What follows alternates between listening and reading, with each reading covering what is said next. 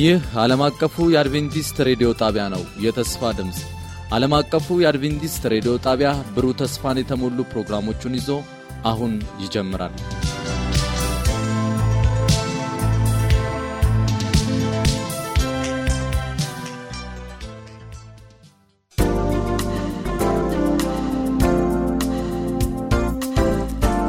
የእግዚአብሔር ቃል መልስ አለው።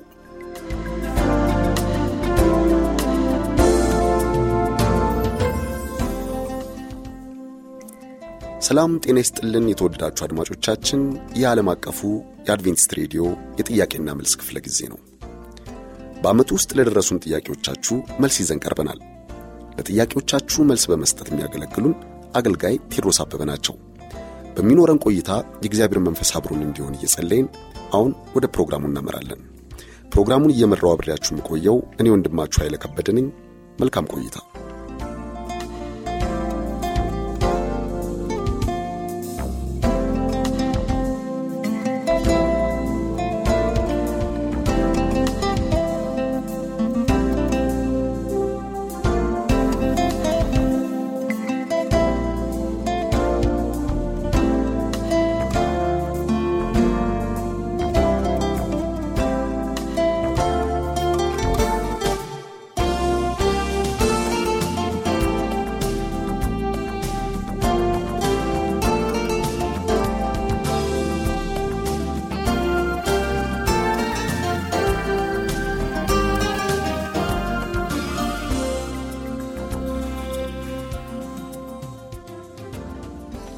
የተወደዳችሁ አድማጮቻችን ለዛሬ የምናቀርብላችሁ መልስ ከአንድ አድማጫችን የተወሰደ ጥያቄ ነው። ጥያቄውን ለወንድማችን ቴዎድሮስ አበበ አቀርባለሁ እንደሚከተለው። ታላቁ ተጋድሎ ወይንም በብርሃንና በጨለማ በክፉና በጥሩ መካከል ያለው ተቃርኖ መች ተጀመረ የሚል ሲሆን ፍጻሜውስ እንዴት ነው? እግዚአብሔር ክፋትን ለምን አላጠፋም? ወይም ክፋት እንዲኖር ለምን ፈቀደ? የሚል ጥያቄ ከአድማጮቻችን ደርሶን ነበር እና ይህን ለዚህ ጥያቄ መልስ ይሆናል ብለህ ያዘጋጀኸው ሐሳብ ለተወደዱት አድማጮቻችን እንድታስተላልፍልን እንጠይቃለን። መቀጠል ትችላለህ። በጣም ከፍተኛና ጥልቅ የሆነ ጥያቄ ነው። ስለ ታላቁ ተጋድሎ ወይም ስለ ክፋትና በጎነት ወይም ስለ ጥሩና ስለ መጥፎ አጀማመር የሚመለከት በብርሃንና በጨለማ መካከል በክፉና በጥሩ መካከል ያለው ተቃርኖ እና የዚህ ደግሞ ፍጻሜ መቼ ነው የሚልም ሀሳብ አለ በጥያቄ ውስጥ። እንደገና እግዚአብሔር ክፋትን ለምን አላጠፋም ወይም ደግሞ ክፋት እንዲኖር ለምን ፈቀደ የሚል ነው እንግዲህ የአድማጫችን ጥያቄ። በጣም መሰረታዊ ጥያቄ ነው። እግዚአብሔር በመጀመሪያ ደረጃ ማወቅ ያለብን በዘፍጥረት ውስጥ ባለፈው ሳምንት ፕሮግራማችን ላይ ባለፈው ጥያቄያችን ላይ ስንመልስ ሳለ እግዚአብሔር ፍጥረታትን ሁሉ ፈጠረ። በዘፍጥረት ምዕራፍ አንድ ቁጥር 31 ላይ ወደ መጨረሻ ሄደን ስንመለከት ፈጥሮ ሲጨርስ እግዚአብሔር ሁሉም መልካም ነው አለ ይላል።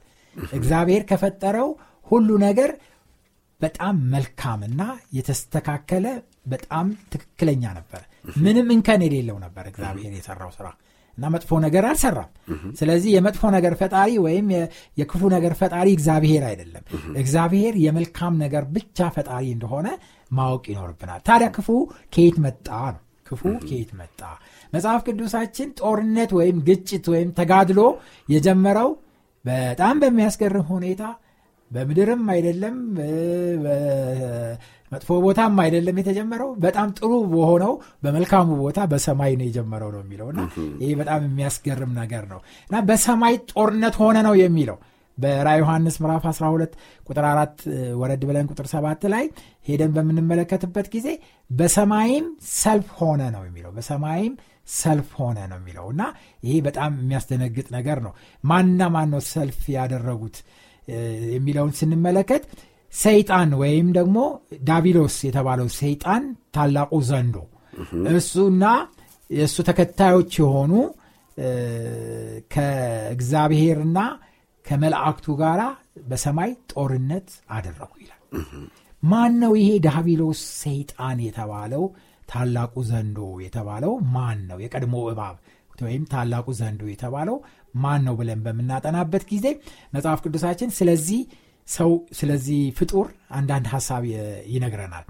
በሕዝቅኤል ምዕራፍ 28 ላይ ሄደን በምናነብበት ጊዜ እግዚአብሔር ከፈጠራቸው መላእክቶች ሁሉ የሚበልጥ እጅግ በጣም ውብ የሆነ እና ስልጣንና ማዕረግ የነበረው ታላቅ መልአክ ፈጥሮ ነበረ መጽሐፍ ቅዱሳችን በኢሳያስ ምዕራፍ 14 ላይ በሚናገርበት ጊዜ አንተ ልትጋርድ ኢሳያስ ምዕራፍ 14 ቁጥር 12 ነው የማነባው አንተ የንጋት ልጅ የአጥቢያ ኮከብ ሆይ እንዴት ከሰማይ ወደክ አሕዛብን ያዋረድክ አንተ ሆይ እንዴት እስከ ምድር ድረስ ተቆረጥክ? አንተ በልብህ ወደ ሰማይ አርጋለሁ። ዙፋኔን ከእግዚአብሔር ከዋክብት በላይ ከፍከፍ አርጋለሁ። በሰማይም ከዋክብት መሰብሰቢያ ተራራ ላይ ይቀመጣለሁ ከደመና ከፍታ በላይ አርጋለሁ። በልዑልም እመሰላለሁ አልክ ይላል። እና ኢሳያስ ሲናገር ስለዚህ መልአክ ምን ብሎ ነው የሚናገረው? አንት የንጋት ልጅ የአጥቢያ ኮከብ ሆይ። ይሄ በዕብራይስጥ ቀጥታ ሲጻፍ ሉሲፈር ሉሲፈር ተብሎ ነው የጻፈው ሉሲፈር ማለት ብርሃን ተሸካሚ ብርሃን የሚሸከም ወይም የአጥቢያ ኮከብ የሚል ፍቺ ይሰጠናል። እና ብርሃን ተሸካሚ የአጥቢያ ኮከብ አርጎ እግዚአብሔር ፍጹም አርጎ የፈጠረው መልአክ እንደነበረ እና እሱ ደግሞ በሰማይ አገልግሎት የአገልግሎት ዘርፍ ነበረው። ይህንን የሚነግረን በዝቅኤል ላይ ነው። ዝቅኤል ምዕራፍ 28 ከቁጥር 12 ላይ ደግሞ ሄደን ስናነብ ጌታ እግዚአብሔር እንዲህ ይላል ጥበብ የሞላህ ውበትህም የተፈጸመ መደምደሚያ አንተ ነህ። በእግዚአብሔር ገነት በኤደን ነበርክ። የከበረ ዕንቁ ሁሉ ሰርዲስ ቶፒስ አልማዝ የሚያንጸባርቅ ዕንቁ ወርቅ ልብስህ ነበረ። የከበሮና የእምቢልታ ሥራ በአንተ ዘንድ ነበረ። በተፈጠርክ ቀን ተዘጋጅቶልህ ነበር። አንተ ልትጋርድ የተቀባ ኪሩብ ነበርክ። በተቀደሰው በእግዚአብሔር ተራራ ላይ አኖርሁ። በእሳት ድንጋዮች መካከል ተመላለስ ከተፈጠርክበት ቀን ጀምረ በደል እስኪገኝብህ ድረስ በመንገድህ ፍጹም ነበር ይላል። ፍጹም ነበር በጣም የሚደንቅ ነው። እንዲህ አይነት መልአክ ነበረ። ይህ መልአክ ስልጣኑ ከእግዚአብሔር ዙፋን ቀጥሎ ነው። የእግዚአብሔርን ዙፋን በክንፉ የሚጋርድ ነው። ከሱ በላይ ማንም የለም። ከመላእክቶች ሁሉ አንደኛ እሱ ነው። በቃ የእግዚአብሔር ዙፋን ጎን የሚቀመጥ ይሄ ብቻ አይደለም። በውበትህ መደምደሚያ የሌለህ ማለት ማለት ነው። አንዳንድ ቆንጆ ልጆች ሲወለዱ መደምደሚያ የውበት መደምደሚያ ይባላሉ በቃ በጣም ውብ የመጨረሻ ቆንጆ ከፍጥረት ሁሉ የሚያምር እሱ ነበር። እንግዲህ ተመልከት ስልጣን ነበረው ከእግዚአብሔር ዙፋን ቀጥሎ። ውበት ነበረው በጣም ያምር ነበረ። ከዛ በኋላ ሀብት ነበረው እንቁ አልማዝ ሰርዴስ ቶፒስ ምናምን የሚባሉ ውድ የሆኑ እንቁዎች አልማዞች ልብሱ ነበሩ። በጣም አንድ እንቁ እኮ ስንት ቢሊየን ነው የሚያወጣው እና ያን ሁሉ ልብሱ ነበር ሀብታም ነበር ማለት ነው። እንግዲህ አንድ ሰው ውበት ካለው ስልጣን ካለው ሀብት ካለው ይሄ ብቻ አይደለም። አራተኛ ጥበብ ጥበብ ደግሞ ጥበብ ደግሞ በጣም አዋቂ ከሱ በላይ ማንም አዋቂ የሌለ ማለት ነው። እና በጥበብህ ደግሞ በቃ የተሞላህ በጥበብ የተሞላህ ማለት በቃ ጥበብ አዋቂ የመጨረሻ ሰው አዋቂ ሆኖ እንዴት ይሳሳታል? በጣም የሚያስገርም። ይሄ ሁሉ ነገር ተሟልቶለት ነበረ። ነገር ግን ኢሳያስ እንደሚናገርን በኢሳያስ ምዕራፍ 14 አልበቃውም ይሁሉ ይሄ ሁሉ ሊያረካው አልቻለም። ስለዚህ በልዑል እመሰላለሁ አለ በኢየሱስ ክርስቶስ እመሰላለሁ። በሱ ዙፋን ላይ በሱ ዙፋን ላይ ብቻ አለም ከሱ ዙፋን በላይ ዙፋኔን ከፍ ከፍ አድርጋለሁ ወደ ሰማይ። ከሱ በላይ እግዚአብሔርን ከስራ አድርጎ ፈጣሪን ከስራ አድርጎ እሱ ከሱ በላይ እሆናለሁ አለ። የሚገርም ነገር እኮ ነው። እና ከሱ በላይ እሆናለሁ ብሎ አመፅ አስነሳ በሰማይ። እና በጣም የሚደንቀውና የሚገርመው በራ ዮሐንስ ምዕራፍ 12 ላይ ሄደን በምንመለከትበት ጊዜ ለአመፁ ተባባሪ እንዲሆኑት መላእክቶቹን እየዞረ መቀስቀስ ጀመረ። እና በጅራቱ ይላል በጅራቱ ቁጥር አራት በጅራቱ የሰማይ ከዋክብትን ሲሶውን እየሳበ ወደ ምድር ጣላቸው። ከሰማይ መላእክቶች መካከል perfect ሆነው ከተፈጠሩት መካከል አንድ ሶስተኛ የሚሆኑት ከእሱ ጋር ተባበሩ እኔ ይሻላችኋለሁ ከእግዚአብሔር የተሻለ አመራር እመራለሁኝ። ከእግዚአብሔር የተሻለ ዲሞክራሲ በደንብ አድርጌ ያደርግላችኋለሁኝ አስተዳደር በጣም ጥሩ አድርጌ እንደሚመቻቸው አድርጌ እሰራላችኋለሁ ሲላቸው አንድ ሶስተኛ የሚሆኑት ከእሱ ጋር ተባበሩ። ሁለት ሶስተኛ የሚሆኑት አይ ከእግዚአብሔር ጋር ይሻለናል አሉ። ስለዚህ በሰማይ ምን ሆነ ይላል? ሰልፍ ሆነ። በሰማይ ሰልፍ ሆነ። ቁጥር ስምንት ላይ ከዚያም በኋላ በሰማይ ሰልፍ ሆነ በሰልፉም ከዚህም በኋላ ሰይጣንና መላእክቶቹ ተሸነፉ። ከዚህም ወዲህ በሰማይ ስፍራ አልተገኘላቸውም። ዓለምን ሁሉ የሚያስተው ዳቢሎስ ሴጣን የሚባለው ታላቁ ዘንዶ እርሱም የቀድሞ ባብ ተጣለ ወደ ምድርም ተጣለ መላእክቱም ከእርሱ ጋር ተጣሉ ይላል። እና ተሸነፈ ከሰማይ ተባረረ ሰይጣን ከሰማይ ተባረረ እና ክፉ ከሰማይ ተባረረ። ብዙ ሰዎች ጥያቄ እዚህም አድማጫችን ያቀረቡት ጥያቄ ላይ ይሄንን እንደምንመለከተው ከሆነ ለምን ወዲያው አላጠፋውም ሴጣንን ለምን ጊዜ ሰጠው? ወዲያው ጥፋት ሲያጠፋ ለምን አላጠፋውም? መላእክቶቹም ከእሱ ጋር አድርጎ ለምን አላጠፋቸውም የሚል ጥያቄ ነው የሚያነሱት እና ሰይጣን አስቀድሞ ፕሮፓጋንዳ የነዛው ወይም ያወራው ወሬ ምን ነበረ? እግዚአብሔር ትንሽ ስተት ካገኘ ድራሻችንን ነው የሚያጠፈው በቃ ከፍጥረት ዓለም ይሰርዘናል ያጠፋናል። ጨካኝ ነው ቁጡ ነው መታገስ አይችልም። ስለዚህ አንድ ጊዜ ነው የሚደመስሰን የሚል ፕሮፓጋንዳ በሰማይ አርጎ ነበረ ሴጣን ስለዚህ አሁን እግዚአብሔር እንደተባለውም ሴጣንና እነዛ አንድ ሶስተኛ መላእክት በእሱ ላይ ያመፁትን ወዲያውኑ በቅስፈት አይን ቷ ቢያረጋቸው መጥፋት ይችላሉ። ከጠፉ በኋላ እነሱ ግን ሌሎቹ መላእክቶች ምንድን ነው የሚሉት ሰይጣን ያለው እውነቱን ነው ለካ። ለካ አንድ ስህተት ከተገኘ በቃ ማጥፋት ነው የእግዚአብሔር ስራ። ስለዚህ እግዚአብሔር ቁጡ ነው። እኛንም አንድ አንድ ነገር ካገኘብን እንደ ሉሲፈር ይደመስሰናል ብለው በፍርሃት ነው የሚቀጥሉት እንጂ በፍቅር አይደለም። ስለዚህ ሰይጣን ስራው እንዲገለጥ የሰይጣን ማንነት እንዲታይ እስከ መጨረሻው እግዚአብሔር መታገስ ነበረበት። ስለዚህ እስከ ሰማይ አባረረው አስወጣው እሱንና እርኩሳን መናፍስት ሆነው የእሱ ተከታዮች ከሰማይ ተባረሩ። እና ከተባረሩ በኋላ በኤደን ገነት ለነበሩት ለአዳምና ለሔዋን እግዚአብሔር ማስጠንቀቂያ ነገራቸው። ክፉ እንዳለ እና ክፉ እንዳለ ማስጠንቀቂያ ነገራቸው። ሁል ጊዜ እሱን እንዲመርጡ እሱን እንዲሰሙ። አንድ ብቻ ማሳሰቢያ በኤደን ገነት ውስጥ በመካከል አንዲት ዛፍ አደረገና እግዚአብሔር ከዚህ ዛፍ በበላችሁ ጊዜ ሞት ትሞታላችሁ ስለዚህ ወደ እሱ አትቅረቡ ብሎ እግዚአብሔር ማስጠንቀቂያ አደረገላቸው። ከሌሎች ሁሉ ግን ነፃነት ሰጣቸው። ስለዚህ እግዚአብሔር ይህንን ማስጠንቀቂያ ከነገራቸው በኋላ አዳምና ሂዋን ባሉበት ዳቢሎስ ለማሳሳት እንደመጣ እናያለን። እና ይዞት የመጣው ነገር በጣም የሚያስገርም ነው። ሰማይ ላይ ያልሰራለትን ወይም ከሰማይ ያባረረውን theory ይዞ ነው የመጣው።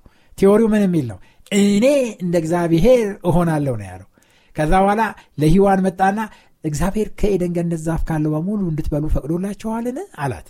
ሲላት ጊዜ አይ እግዚአብሔር ሁሉን እንድንበላ አልፈቀደም።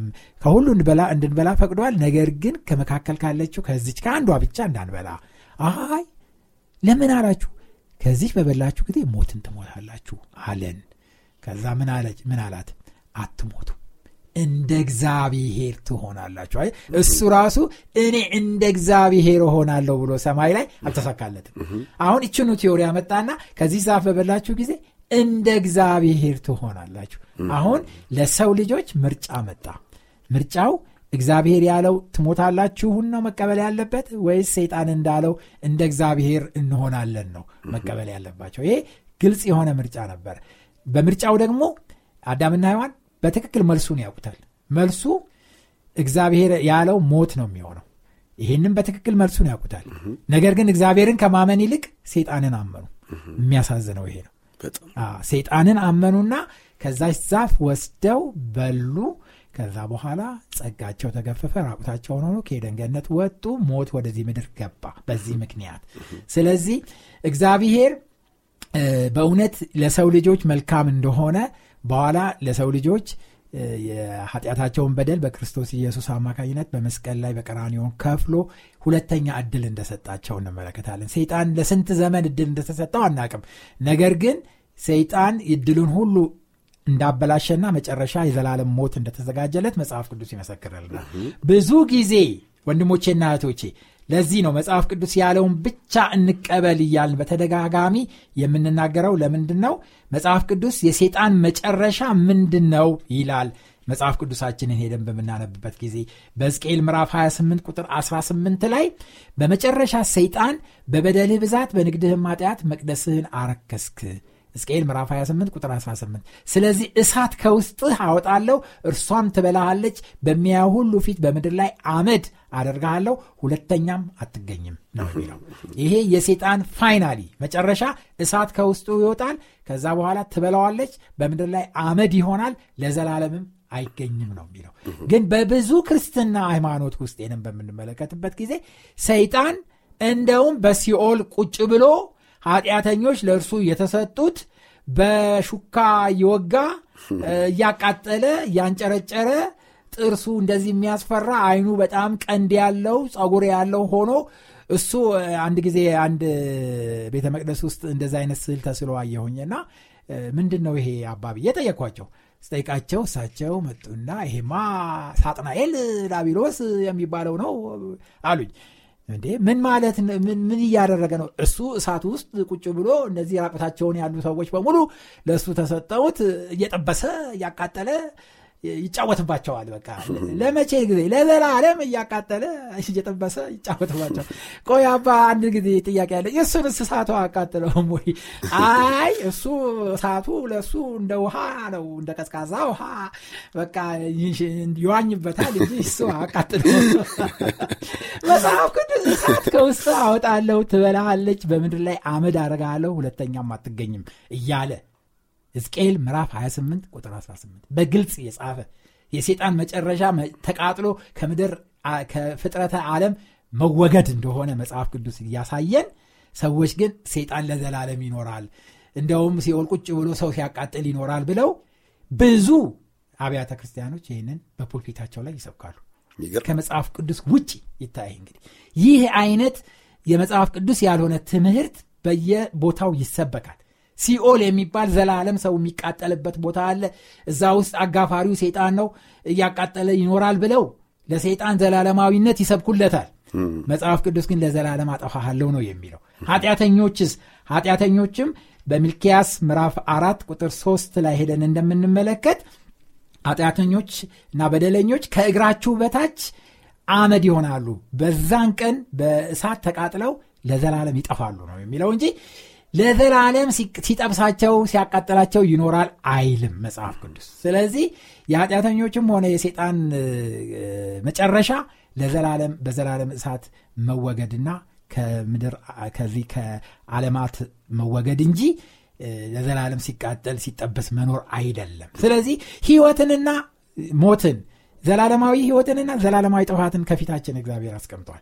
ስለዚህ እኔና እናንተ በጌታችን በኢየሱስ ክርስቶስ አማካኝነት የዘላለም ህይወት ተዘጋጅቶልናል። ያንን ዘላለማዊ ህይወት መርጠን ከሱ ጋር ለዘላለም እንድንኖር እግዚአብሔር ይርዳል በመጨረሻ በዚህ በራ ዮሐንስ ምዕራፍ 21 ላይ የተጻፈውን በማንበብ ጨርሳለሁኝ እንደዚህ ይላል ራ ዮሐንስ ምዕራፍ 21 ላይ ከቁጥር ሁለት ጀምሮ ቁጥር ሁለት እና ሶስት እንደዚህ ይላል። ቅድሲቱ ከተማ አዲሲቱ ኢየሩሳሌም ለባሏ እንደተዘጋጀች ሙሽራ ተዘጋጅታ ከሰማይ ከእግዚአብሔር ዘንድ ስትወርድ ታላቅም ድምፅ ከሰማይ እነሆ የእግዚአብሔር ድንኳን በሰዎቹ መካከል ነው ከእነርሱም ጋር ያድራል እነርሱም ህዝብ ይሆኑታል። እግዚአብሔር እሱ ራሱ ከእነርሱ ጋር ሆኖ አምላካቸው ይሆናል ይላል። ይሆናል። እግዚአብሔር በመካከላቸው ሆኖ አምላካቸው ይሆናል። እንግዲህ በዛ ሐዘን የለም ለቅሶ የለም ጩኸት የለም ስቃይ የለም ይላል። እግዚአብሔር የተመሰገነ ስለዚህ ስቃይ ይኖራል ለዘላለም ስቃይ ይኖራል እያለ የሚያስተምር የሐሰት አስተማሪ መከተል የለብንም። እውነተኛውን መጽሐፍ ቅዱስ ስቃይ የለም ሐዘን የለም ለቅሶ የለም ከእሱ ጋር ለዘላለም እኖራለን የሚለውን ተስፋ መያዝ እንድንችል እግዚአብሔር ይርዳል አሜን። የተወደዳችሁ አድማጮቻችን በጥያቄዎቻችሁ ዙሪያ ረጅምና ሰፊ ማብራሪያ ብንሰጥ እጅግ በወደድን ነገር ግን ጊዜ ስለሚገድበን ዝግጅታችንን በዚሁ ለመቋጨት እንገደዳለን። ለሚኖራችሁ ጥያቄና አስተያየት በመልእክት ሳጥን ቁጥር 145 ብላችሁ ብትልኩልን ወይንም በስልክ ቁጥር 09 10 82 81 82 ብትጽፉልን ልናስተናግዳችሁ ዝግጁ መሆናችንን እናሳውቃችኋለን። የተወደዳችሁ የእግዚአብሔር ቤተሰቦች ስለነበረን ቆይታ እጅግ አድርገን እግዚአብሔር እናመሰግናለን በመልሶቹ ለተባረካችሁ እናምናለን ሐሳብ አስተያየቶቻችሁን ደውሉልን ጻፉልን ጥያቄዎቻችን ጥያቄዎቻችሁን ወደ እኛ ላኩ። እኛም መልስ ይዘን ወደ እናንተ እናደርሳለን። እግዚአብሔር ይባርካችሁ። መልካም ጊዜ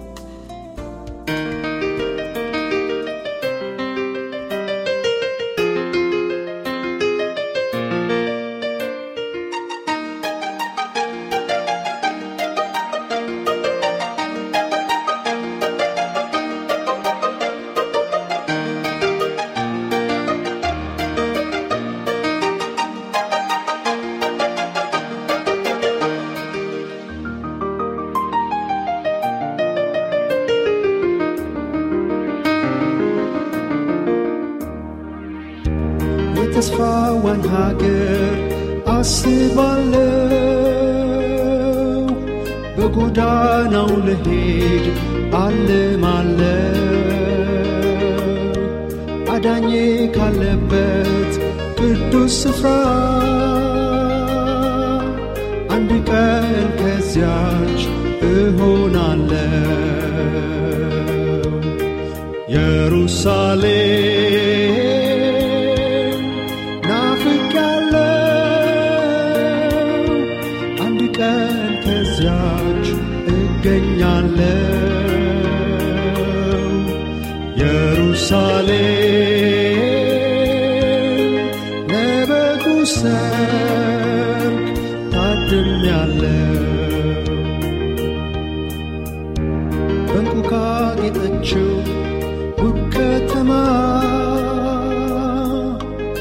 ልቀኝለት ለእርሱ አዲስ ዜማ።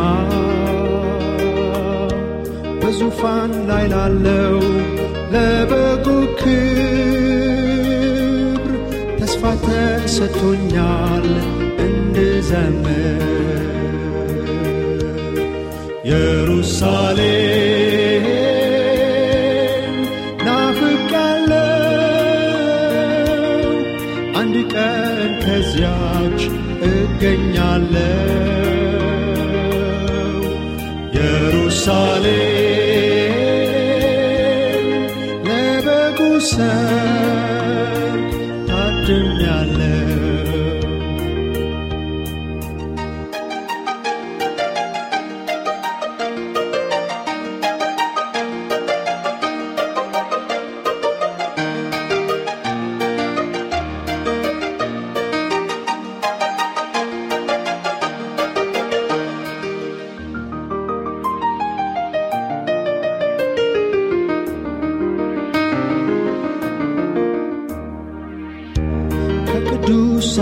ጋር በመቅደሱ የመዳንን መዝሙር አዜማለው ማተሙን ለፈታው ለንጉሱ ቅኔ ልቀኝለት ናፍቄያለሁ ኢየሩሳሌም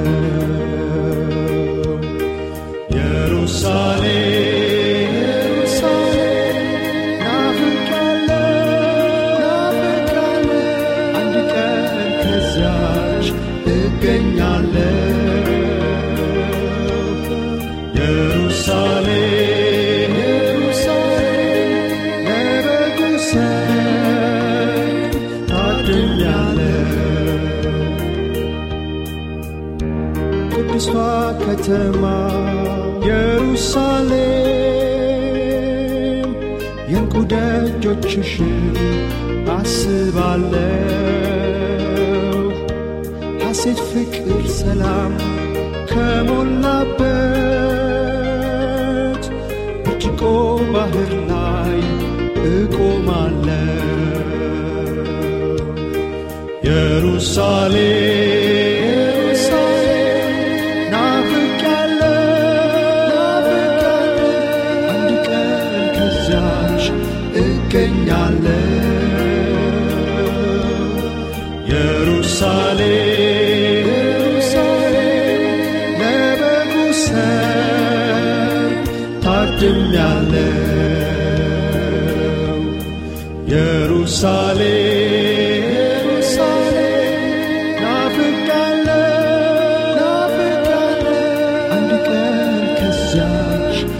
እገኛለሁ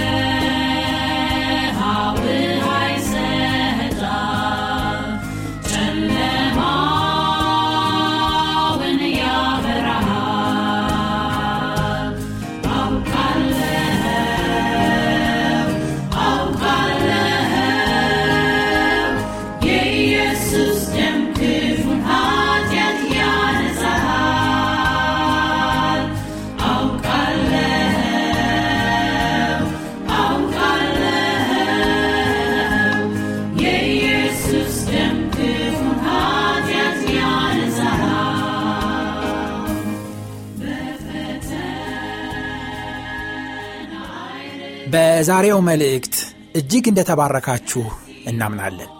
አድማጮቻችን ላላችሁ ጥያቄና አስተያየት በመልእክት ሳጥን ቁጥራችን 145 በስልክ ቁጥራችን 0910 82 81 82 ላይ ብታደርሱን አስፈላጊውን መረጃ ልንሰጣችሁ ዝግጁ ነን። በሚቀጥለው ፕሮግራም ተከታዩን ትምህርት ይዘንላችሁ እስከምንቀርብ ድረስ የእግዚአብሔር ጸጋና በረከት ከሁላችሁ ጋር ይሁን። ደና ሆኖልን